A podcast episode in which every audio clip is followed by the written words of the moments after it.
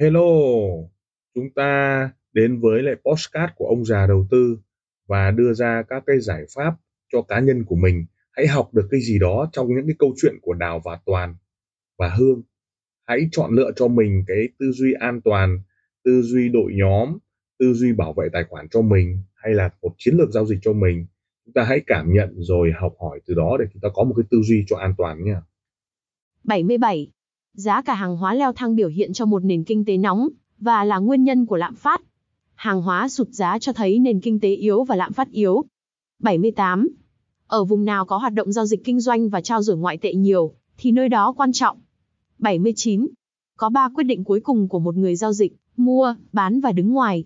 Mua khi thị trường lên, bán khi thị trường xuống.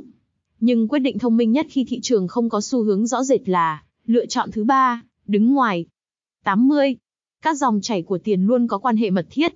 Một khi có sự biến động từ một điểm nào đó trong dòng chảy, giá cả sẽ dịch chuyển theo hướng cân bằng với độ rộng của dòng chảy.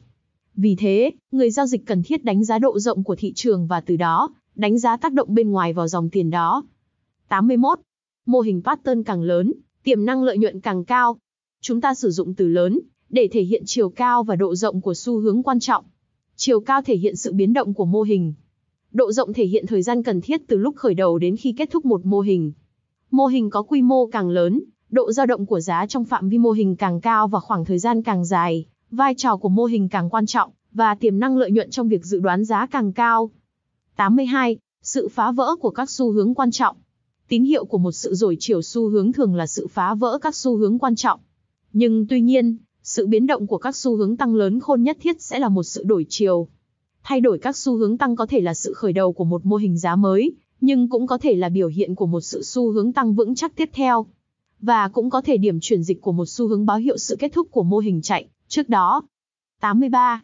Trong giao dịch ngoại hối, cần 4 điểm mới tạo nên mô hình tam giác, triangle. Nên nhớ rằng hai điểm mới xác định được một xu hướng. 84. Đường trung bình The Moving Average chỉ là mức theo sau thị trường, không phải dẫn dắt thị trường. Nó không được đánh giá cao và chỉ mang tính phản ứng lại với thị trường. Chỉ số trung bình cho ta biết điểm khởi đầu của một xu hướng, nhưng chỉ sau khi xu hướng đó diễn ra. 85. Chỉ số trung bình ngắn hạn sẽ nhạy cảm hơn đối với biến động giá, so với chỉ số trung bình dài hạn. Trong những thị trường bình thường việc đánh giá dựa trên chỉ số ngắn hạn sẽ hiệu quả hơn, trong khi chỉ số dài hạn lại có sức mạnh hơn trong những thị trường biến động mạnh. 86. Tỷ giá đóng cửa nếu cao hơn mức trung bình, thường sẽ có xu hướng mua vào. Và ngược lại sẽ có xu hướng bán ra nếu tỷ giá đóng cửa thấp hơn mức trung bình. 87. Tín hiệu mua xuất hiện khi hai đường trung bình cắt ngang nhau, và đoạn dài hơn đang hướng lên. Tín hiệu bán đối với diễn biến ngược lại. 88. Đường trung bình ngắn hạn thường có độ không chính xác cao hơn, nhưng lại có thể chỉ ra xu hướng nhanh hơn. Thủ thuật là bạn, nên thử để tìm ra đường nào đủ nhạy cảm với thị trường để chỉ ra xu hướng, nhưng cũng có độ chính xác phù hợp để tránh biến động ảo. Một trong những ngành hàng bị ảnh hưởng nhiều nhất bởi USD là thị trường vàng. Giá của vàng và USD thường biến động tỷ lệ nghịch với nhau. 90. Cắt giảm thua lỗ là việc rất khó khăn đối với người giao dịch. Khả năng cắt giảm thua lỗ đúng lúc là kỹ năng của nhà đầu tư dày dạn kinh nghiệm. 91. Sự biến động của dòng tiền tạo ra xu hướng điều chỉnh tỷ giá, cho phù hợp với độ rộng của thị trường. 92. Đồ thị dài hạn cung cấp những thông tin quan trọng trong dài hạn, hoặc theo chu kỳ của thị trường. Người giao dịch có thể dự đoán được chính xác triển vọng và định hướng của thị trường trong dài hạn, sức mạnh của triển vọng hay một xu hướng lớn với nhiều xu hướng nhỏ, hoặc khả năng biến động của những xu hướng dài hạn. 93. Những điểm chính của các mô hình reversal. A tín hiệu đầu tiên của mối đe dọa xu hướng sẽ đảo ngược là sự phá vỡ các đường xu hướng quan trọng. B mô hình càng lớn, xu hướng xảy ra càng mạnh. C điểm đáy luôn có phạm vi giá thấp hơn và lâu hơn để vực dậy lại. 94.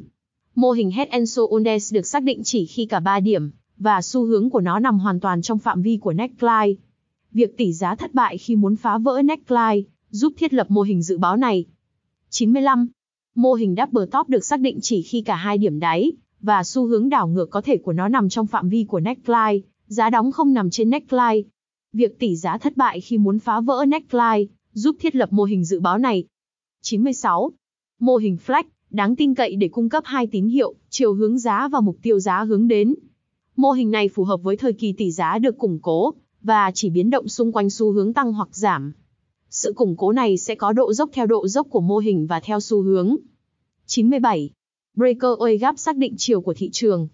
98. Runaway gap hay measurement gap xác định chiều của thị trường. Khoảng khe hở này cho phép nhận định sức khỏe và vận tốc của xu hướng.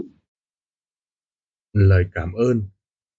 Team ông già đầu tư xin được cảm ơn các bạn đã chú ý lắng nghe postcard. Đặc biệt là chúng ta welcome những đội nhóm à, làm lợi và giá trị cho khách hàng. Đừng ngần ngại liên lạc với các nền tảng mạng xã hội với thương hiệu ông già đầu tư. Xin cảm ơn và xin hẹn gặp lại ở các tập tiếp theo, các góc nhìn, các góc nhìn.